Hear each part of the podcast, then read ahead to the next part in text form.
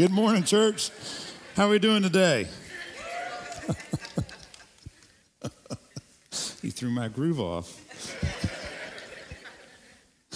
I'm Tim Shaney. I'm the, I'm the student pastor here at MCC, and, and I, I'm excited to share with you from Hebrews chapter 3. Um, so, last week, Trent uh, talked to us about being the uncool church. And then this week, you get stuck with me. Coincidence? Probably not. Um, but our text for this morning is Hebrews chapter 3, verse 7 through 15. So if you want to turn there, and as you're turning, uh, before we read this, I want you to understand that throughout Hebrews, we see a series of warnings. And, and warnings can be tricky because we do one of two things with a warning. Uh, some of us um, don't take them seriously enough, right? We go, ah, I'm fine. Doesn't apply to me. I got this. And others of us, like the rule followers, go, we take it too seriously. And, and it almost immobilizes us with fear. And we become doomsdayers. We focus on the, the warning of like, oh, we're too afraid to do anything because the warning, and we're, I don't want to mess this up. And so it immobilizes us. So the hope today is that we see this warning for what it is a, heart, a heartfelt cry from the Father who wants what is best for his kids. So let's go. Verse 7. We'll read it all the way through. Therefore, as the, as the Holy Spirit says, today, if you hear his voice, do not harden your hearts as in the rebellion. On the day of testing in the wilderness, where the fathers put me to test and saw my works for 40 years, therefore I was provoked with that generation and said, They always go astray in their heart. They have not known my ways. As I swore in my wrath, they shall not enter my rest. Take care, brothers, lest there be in any of you an, unbelief, an evil, unbelieving heart, leading you to fall away from the living God. But exhort one another every day, as long as it's called today, that none of you may be hardened by the deceitfulness of sin. For we have come to share in Christ, if indeed we hold our original confidence firm to the end. As it has been said, today, if you hear his voice, do not harden your hearts as in the rebellion. Pray with me. God, we need to hear from you.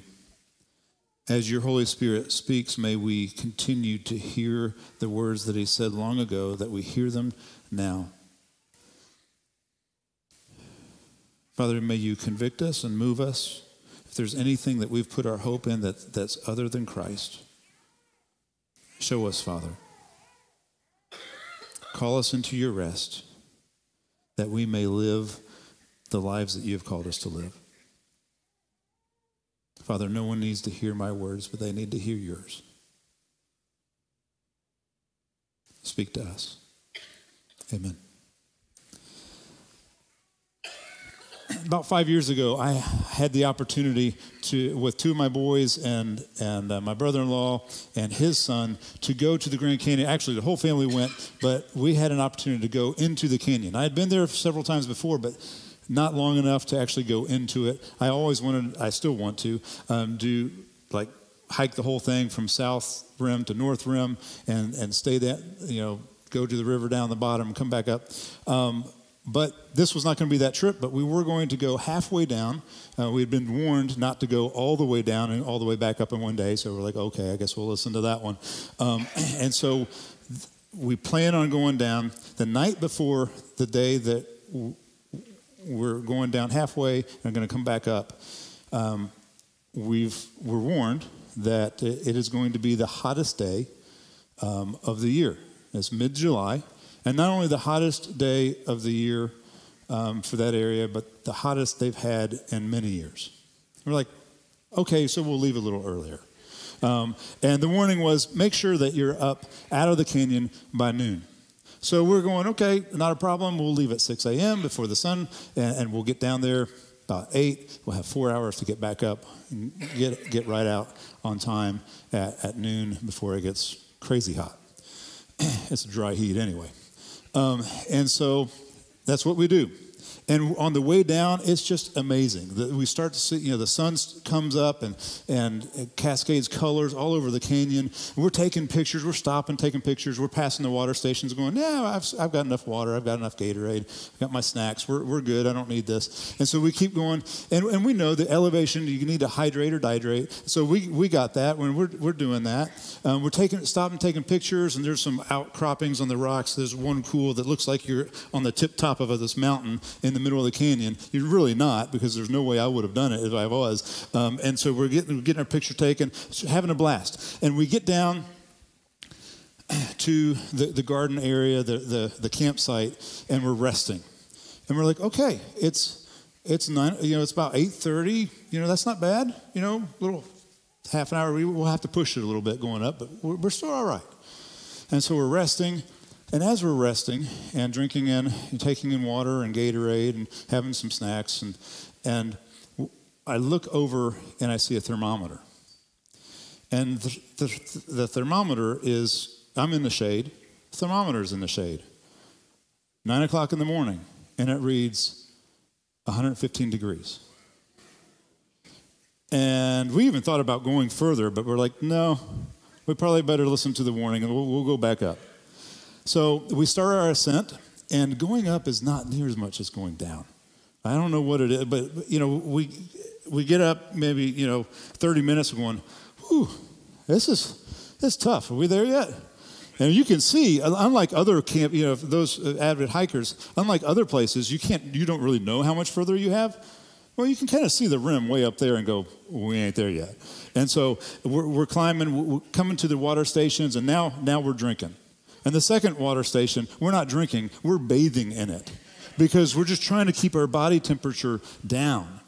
And it's just, we're sweating and it's drying. Uh, you know, two minutes after we take the bath, it's, we're dry again. It's like, what, what just happened? Um, and we get to about a half mile left. And i have been struggling the whole way. One of my sons, the, the compassionate one, sometimes, um, stuck, stuck with me.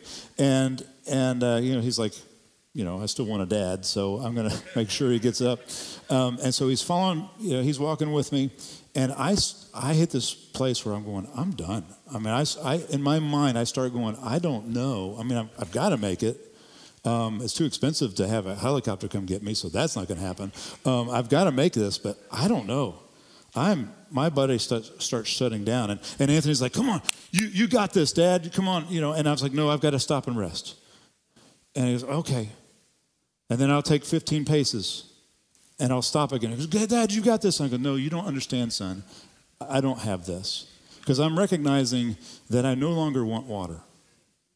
I no longer want the, the thing that's going to give me life and get me up out of this. My body no longer wants it. I'm forcing myself to drink it because I know that I, I need it. Okay, let's stop there. You ever be that way? Sometimes we push away the very thing that's going to give us life. Okay, I'm jumping ahead, so we'll come back. Uh, so um, I and I found this strategy because we're going switchbacks up, and every other switchback was in the shadows from the sun, and so I would hide myself. I, I'd make it my goal just to make it to the next cleft in the rock where their shadow was, and I'd I'd stop there, and then I would drink, and I'd rest. And I go, okay. And I go the next 15 paces and stop. Another 15 paces. And every switchback I would, I would stop to, to get some rest. Finally, we make it up to the top.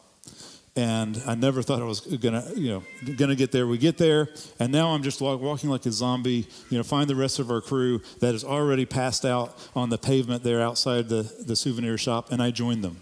I throw the pack down, throw my poles down, and I just lay on my back on concrete floor that couldn't have been more comfortable because I didn't have to move.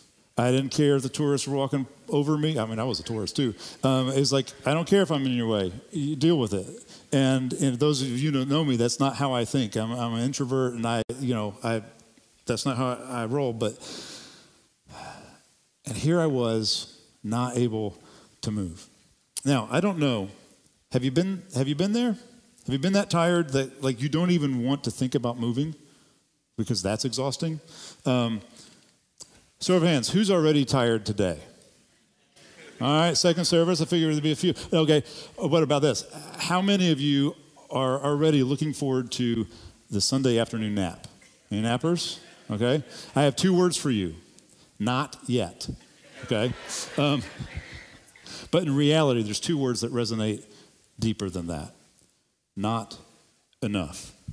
Right? Ever take a nap and you wake up and you're still tired?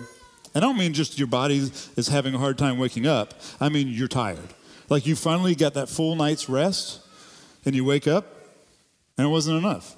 Think of, and, and then you start to think of all what lies ahead your day's agenda, the meal prep you've got to do, getting the kids off to school, the expectations, the demands that wait at the office, the meetings, the homework, the schoolwork, uh, the drama, the workplace drama or the school drama, online pressures to convince everybody that you've got this, uh, the life is good, the conflict that awaits for you when you get back home. You think about everything that lies ahead, or maybe the vanity of it all, and you just want to go back to bed. But you know that sleeping isn't enough so you plan and plan for a vacation, and you, get, you, you can't wait to get on the beach and do nothing.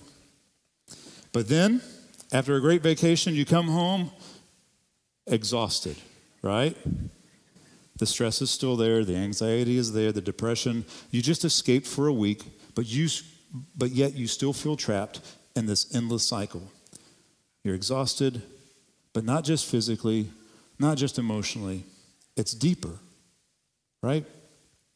There's a tiredness that's beyond the physical. In fact, no amount of sleep or binge watching, uh, no amount of vacation, number of days off seem to affect. Because as soon as we're faced with the reality, boom, we're tired again, anxious, exhausted, ready for an escape.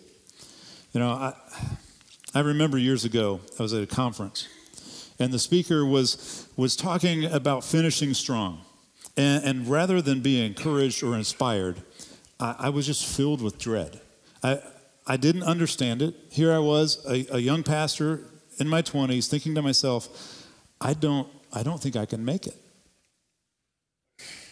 And listening to the pastor well into his 60s, urging me to stay strong, this big rah rah message. And in my heart, I'm saying to myself, I don't think that I can. I don't think that I have it in me. I'm tired of, of pretending. I'm tired. I just don't think that I can be faithful. And then the thought was if I'm already like this, if I'm already tired and worn out at 26, how in the world am I going to keep going? What's going to happen to me? And I find myself riddled with doubt about my purpose, about my ability, about losing God's approval and I was restless. What if the reason we can't find rest, enough rest, is because our souls are tired? See, there's a tiredness that threatens each of us. A restlessness that leads to doubt and mistrust. And just as there is sleep, days off, and vacation for physical rest, there's a deeper rest, one that we desperately long for, and in fact, we were created for. A rest that only God can give. A rest, and that rest is what the Holy Spirit pleads with us in this text not to miss. And if we listen, He'll teach us how to have this rest. Rest in, that's both eternal and also internal. Let's pick it up back at verse 7. Therefore, as the Holy Spirit says, now let me pause right there, and I think this is cool. He's quoting Psalm 95. And I love how he reminds us that this isn't just David speaking, this is the Holy Spirit speaking through David then and to us now says, Today, if you hear his voice, do not harden your hearts as in the rebellion on the day of the testing in the wilderness, where your fathers put me to test and saw my works for 40 years. Therefore, I was provoked with that generation and said, There's, They always go astray in their heart. They have not known my ways. as I swore in my wrath, they shall not enter my rest. The Holy Spirit does not want us to miss God's rest. How do we miss it? The author of Hebrews quotes David, and he goes all the way back to Moses to remind us of God's chosen people and how they miss God's rest. So he says, Don't be like these guys. And understand that the Hebrews receiving this letter, they knew exactly what he was talking about. But most of us did not have the Torah memorized by the age 12. So let's go through a quick history lesson. So kind of strap in, hang on tight, and here we go. The Hebrew people started from one man, Abraham, that, that God made a promise to, a promise to bless all mankind through, all nations through. He had one son that had one son that had 12. Ten of those brothers turn on the one, they sell him as a slave, which, long story short, ends the whole family up, uh, about 70 of them, into Egypt, living in, in Egypt. There in Egypt, the family grows, grows, grows, and grows, and it grows so big that the Egyptians become afraid of them, so they make them slaves. Now, after 400 plus years of slavery, they cry out to God, but now they're a people not of 70, but 1.5 million ish. God sends Moses to deliver them. You may know the stories 10 plagues blood, frogs, gnats, flies, mad cow disease, boils, hail, locusts, darkness, and then the death of the firstborn son.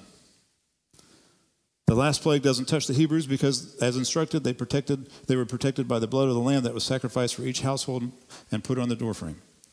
Pharaoh, while grieving his son, says, Go, get out. The 1.5 million ish Hebrews, after being given uh, treasures from the Egyptians saying, Go, uh, gold and all, all kinds of stuff. They get trapped between Pharaoh's army and the Red Sea because Pharaoh changed his mind. God parts the sea. The Hebrews walk on dry, across the, the dry seafloor. Pharaoh's army tries to follow, and they get dead. Tracking with me so far?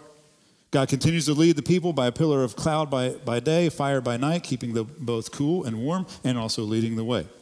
God tells them to come up to the mountain to see him uh, on the mountain, and they refuse. They think they're going to die, so they send Moses to die. Um, Moses doesn't die, but they think he's dead. And so they make a golden calf while, while he's up there with the Egyptian plunder that they've received, and God punishes them, and then he forgives them. Then they grumble because they're hungry, and God gives them manna. Then they grumble because they're thirsty, and God provides water from a rock. And now God leads them to the border of this promised land, the place that will be their rest, this side of eternity. And they send 12 spies into the land, and they all come back saying how awesome this place is. I mean, the grapes are like huge and all, you know, milk and honey. I'm just, it's awesome. But 10 say we can't do it. They convince the people that God can't do it. God has brought us here to die. That's their conclusion. Two say it's good, but no one listens. In fact, the people plan to stone them, but then God shows up. The glory of God comes over the place of meeting where Moses would meet with God, and he shows up, and the, and he. And this is the rebellion that we read in verse 8. Refusing to go into God's rest after seeing all the mighty works that he had done to get them to that point, they refused because they didn't trust him. His provision wasn't enough, his power wasn't enough. So, God's judgment all the people that are over 20 years old will not enter his rest, the promised land, the land that God had provided for them. Only the two spies, Joshua and Caleb, would be allowed. So they spent the next 40 years wandering around in the desert, essentially waiting for that generation to die before they would eventually storm the walls of Jericho and enter into the promised land. Now, don't miss this. Do you see the lengths to which God went to bring his people into his rest? A place of fulfillment, of peace, of purpose, a place that, a place that harkens back to, yes, I said harkens, um, back to the original place of rest, the Garden of Eden. You see, God created us to rest in Him, to rest with him. This was his original plan. This was his plan from the very beginning. His heart is that we would have rest in him. God sets Adam and Eve in the garden, he is with them. All is theirs to enjoy. They could eat of any tree, including the tree of life, all but one. Adam and Eve had everything, but they wanted the one thing they couldn't have. They don't trust in God's provision, it isn't enough. So they take a bite. And you know what happens next? Ah, they're naked. So they cover up, right? And they're filled with shame. They realize they're naked. They were already naked. Genesis 3 7 says this Then the eyes of both of them were opened, and they, and they knew that they were naked, and they sewed fig leaves together and made themselves loincloths. See, their, their sin wasn't their nakedness, but their sin left them exposed. What did they immediately set out to do? They started to cover up. They started to make clothes out of leaves to cover up. And we know how that is when our sin's exposed, right? We panic, we try to figure out how to cover this up. I don't want I don't want God to see this of me. I don't want you to see this of me. And we're trying to figure out how to cover up. Can you imagine the scene? Adam and Eve are panicking to try to figure out how to cover up while trying to cover up. And so they're like trying to sew fig leaves, and I, I don't know, had they even figured out how to make clothes? No, probably not. Appreciate you getting that one. Um, so, this is the, I want you to understand, this is the first toiling that we see. It's not the first work because, you know, um, Adam was naming animals. That was his work, you know, hey, hippopotamus, rhino, whoa, man. And, and, you know, so he was going through and naming things. Um, but this is the first time we see this anxiety induced work. And the rest is history. After Adam and Eve made their plant based underwear, what did they do? What did they do? Verse 8 says, Then the man and his wife heard the sound of the Lord as he was walking in the, in the cool of the day, in the garden in the cool of the day, and they hid from the Lord God among the trees of the garden. They hid. Why did they hide? Because they instinctively knew that their work of covering up wasn't enough. Let me ask you this What are you using as your cover up to hide from God? What are you using as your cover up to hide from others? If you're hoping in anything other than Christ, you will never have rest. And maybe that's why we're restless, tired of trying to cover up, to measure up, worried about being enough or having enough or accomplishing enough. We start hoping in something else. So, how do we make sure that we don't miss out on this rest? It starts with today, if you hear his voice. Now, this implies, this hearing implies not just listening, but obeying. Students, you track with me. When your mother says, Do you hear me? She's just not saying, Are you hearing the words coming out of my mouth? No, she's saying, Do you understand that if you do not do what I'm telling you to do, life may be over as you know it.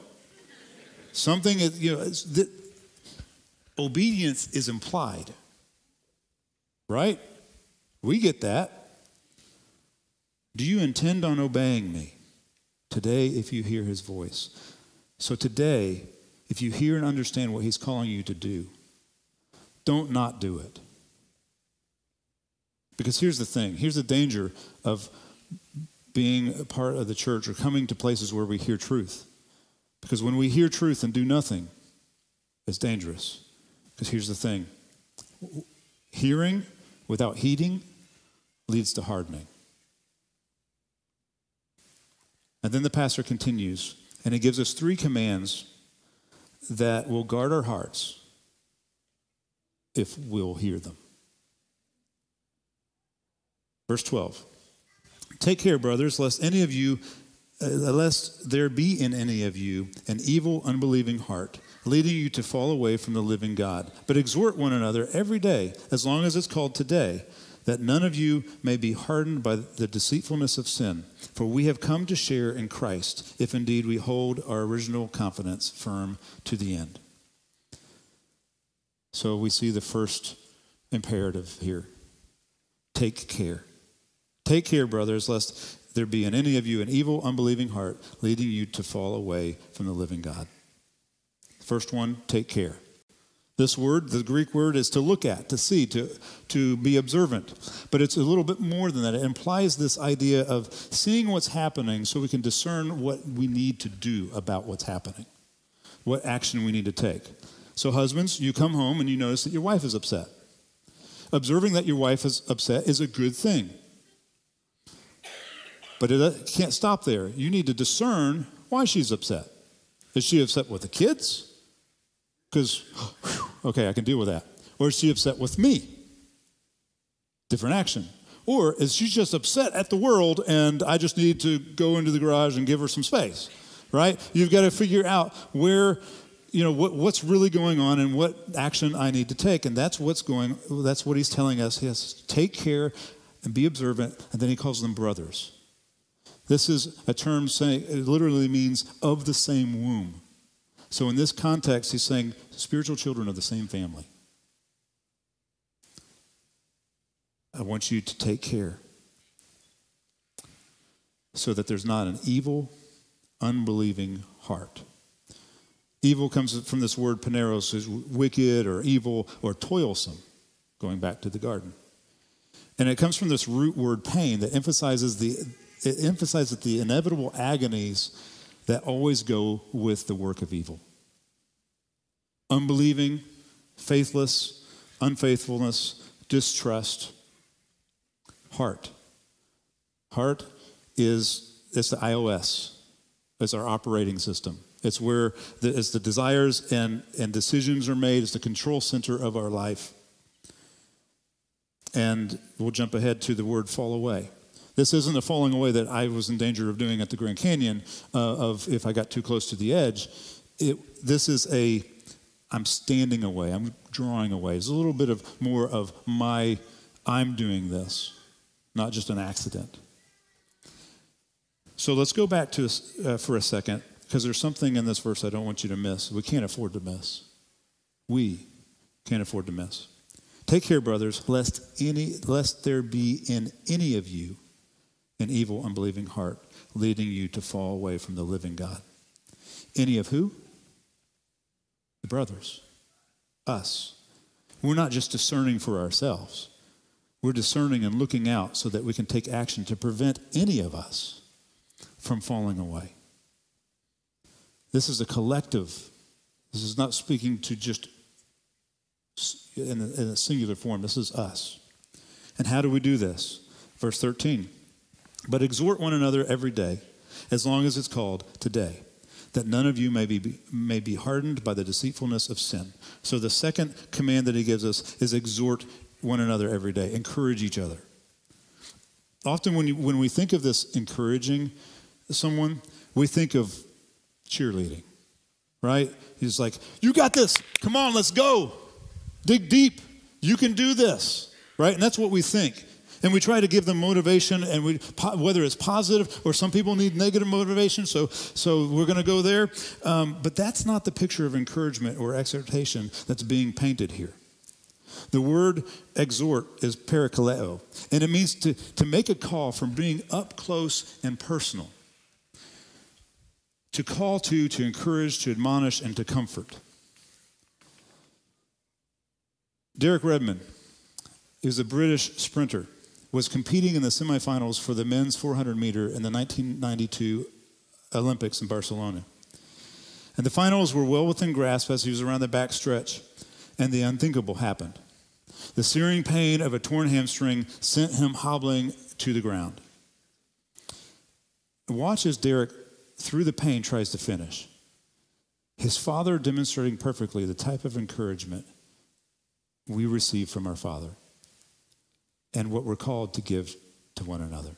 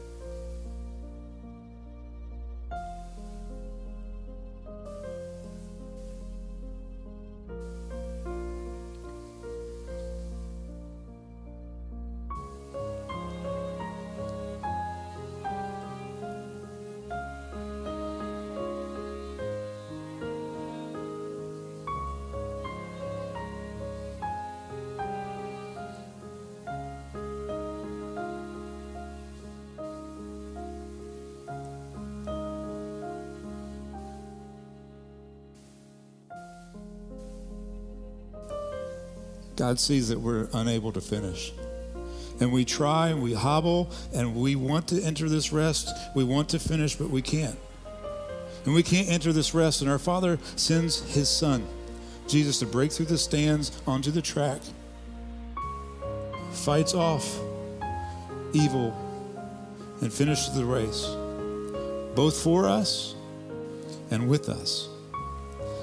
This is what God does for us.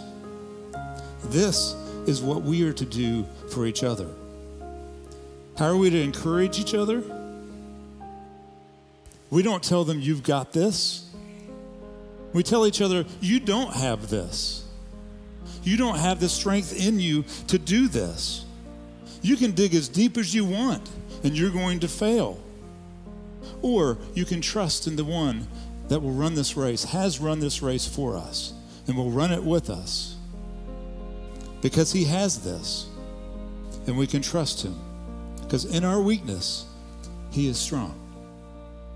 We need to bury our head into the chest, uh, the Father's chest, and we need to put our arms around each other, saying, Consider Jesus. Fix your eyes on him. He's got this. So the 12, the, the 12 spies come back. And 10 said, It can't be done. And they convinced 1.5 million people that death in Egypt would have been better. Even death in the wilderness would have been better than what God had planned for them. Ten unbelieving, faithless men led 1.5 million to unbelief, minus four. All except Aaron and Moses. And who else?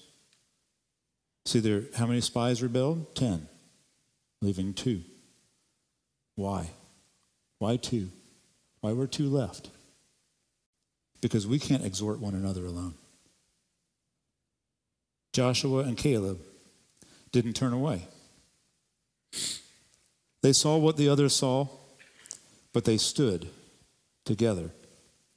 Listen to what they say. And Joshua and Caleb, who were among those who had spied out the land, tore their clothes and said to all the congregation of the people of Israel, The land which we passed through to spy it out is exceedingly good land. If the Lord delights in us, he will bring us into the land and give it to us, a land that flows with milk and honey. Only do not rebel against the Lord. And do not fear the people of the land, for they are bread for us.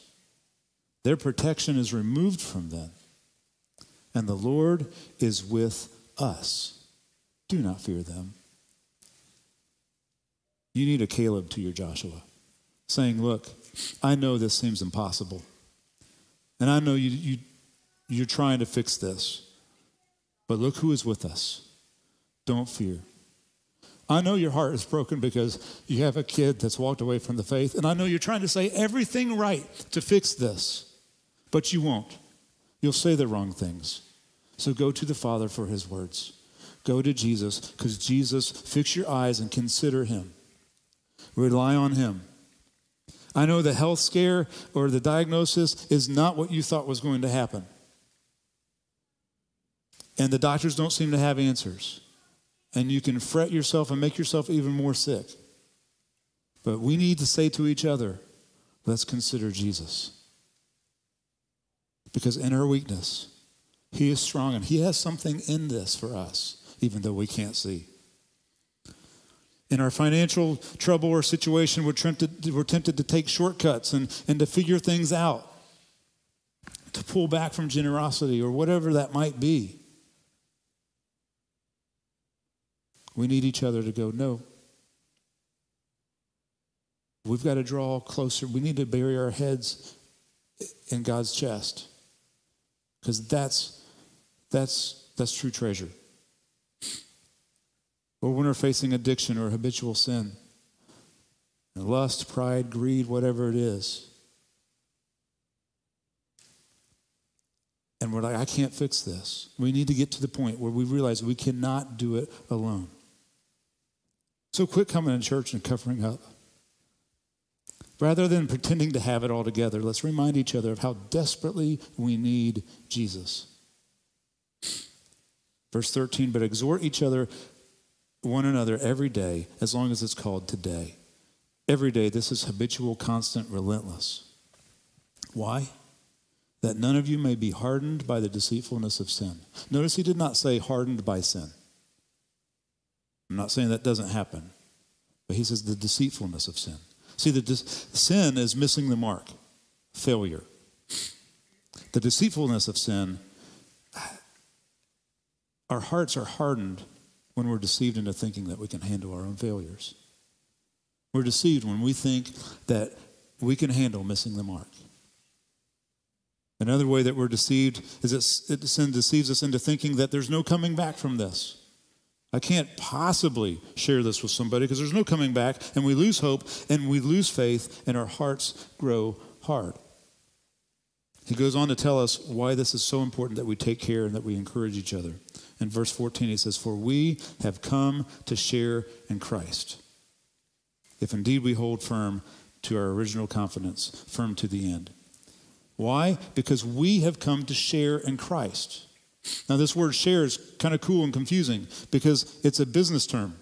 It means associate, like a business partner. It implies that we're sharing something with Jesus, like the profits and margins that you would share if you have a business partner. If, they, if you lose money, you lose money. They make money, you make money. Same thing's happening here with this relationship that we share in Christ because we get to share in his accomplishments. What did Jesus accomplish? What do we get to share in? Rest. Three words he says from the cross. Can't say it any clearer. It is finished. The work is done.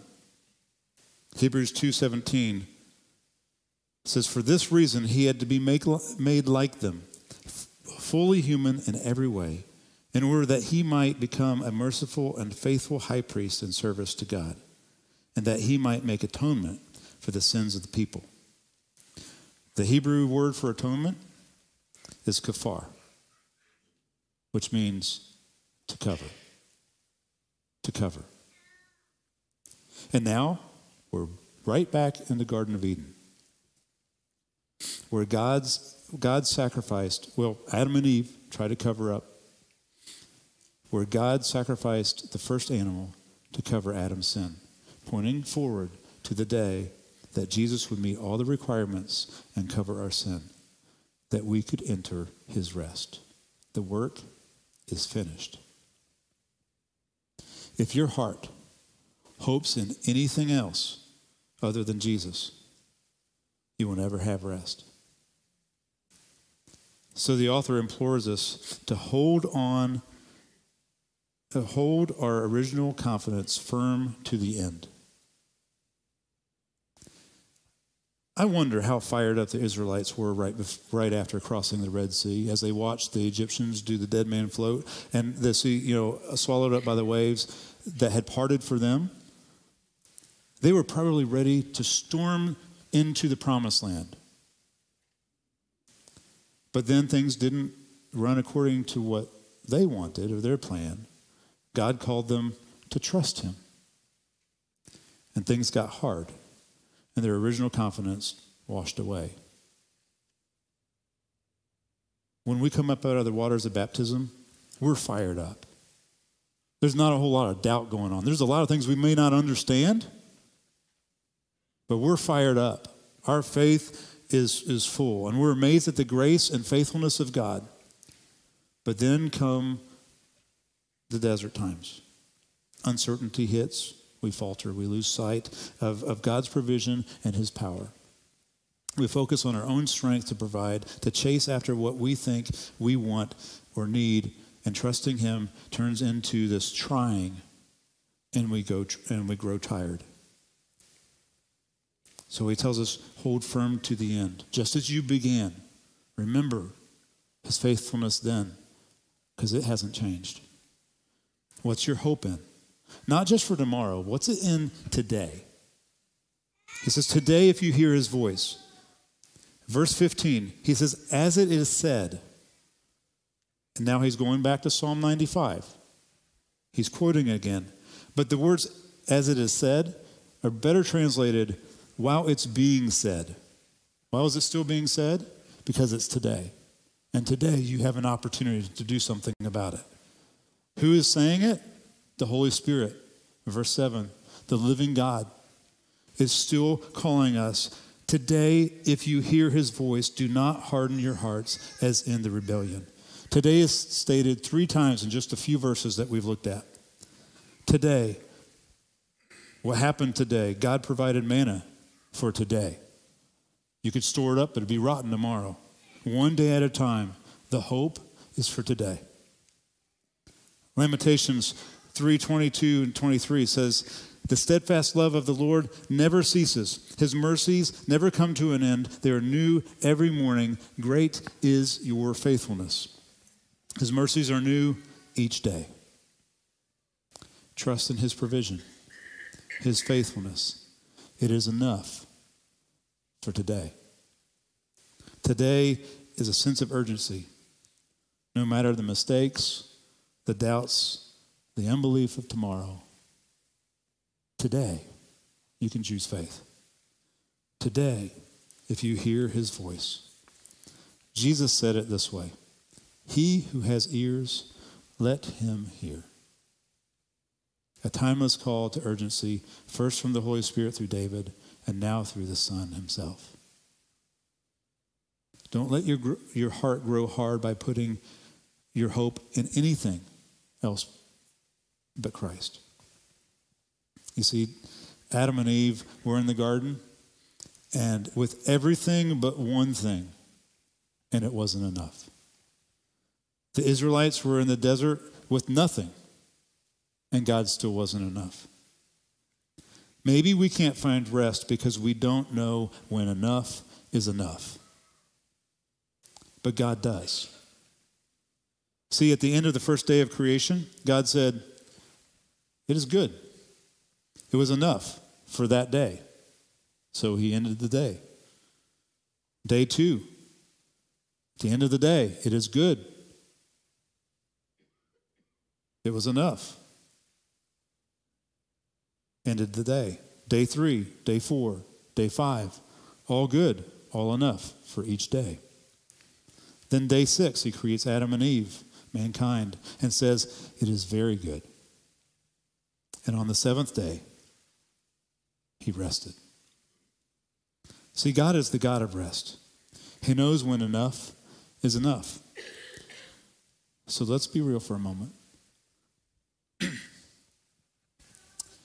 Whatever you can't get enough of, that's your God. That's what your hope is in.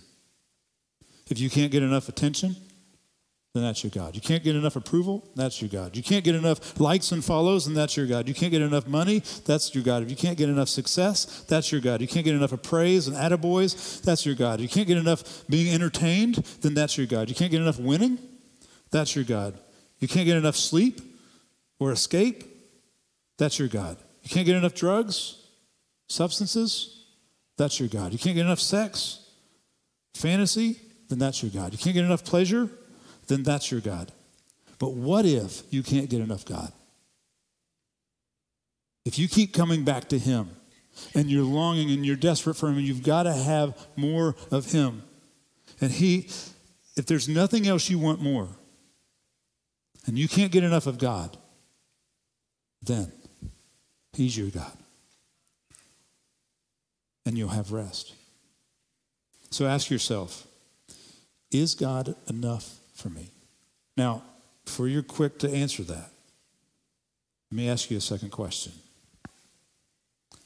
What is that one thing that you can't get enough of? Because if it's not God, then He isn't enough for you. If your hope is in anything other than Jesus, you will never have rest. Is Jesus' provision enough, or are you still trying? Quit trying, start trusting. Jesus has done everything so that we can have rest today. Eternal rest tomorrow, yes, but internal rest today. On the cross, when he said those words, it is finished, he opened up the way back to Eden. back to the promised land where we are his people and he is enough. Think back to who Jesus says he is. Do you think it's a coincidence that he calls himself the bread of life, manna from heaven? Or that he calls himself the living water, water from the rock? He is the cornerstone, the rock, the hope of our salvation. So as we enter into a time of communion, a time of reflecting on his life and his death and who we are in him, place again your hope in Christ. Anchor it there. Take the bread, his body that's broken for us, that, that we may rest in his work. Drink the cup, his blood, living water, that we may have hope for today. Let me leave you this morning to reflect on the beginning of Psalm 95. The psalm the author of Hebrews quotes, the second half. Listen to the words of David that begin the psalm as the, Holy, as the Holy Spirit exhorts us. O come, let us sing to the Lord. Let us make joyful noise to the rock of our salvation. Let us come into his presence with thanksgiving. Let us make a joyful noise to him with songs of praise. For the Lord is a great God and a great king above all gods. In his hand are the depths of the earth. The heights of the mountains are also his. The sea is his, for he made it, and his hands formed the dry land. O come, let us bow down, let us worship and bow down. Let us kneel before the Lord our Maker, for he is our God, and we are the people of his pasture and the sheep of his hand. Today, if you hear his voice, do not harden your hearts.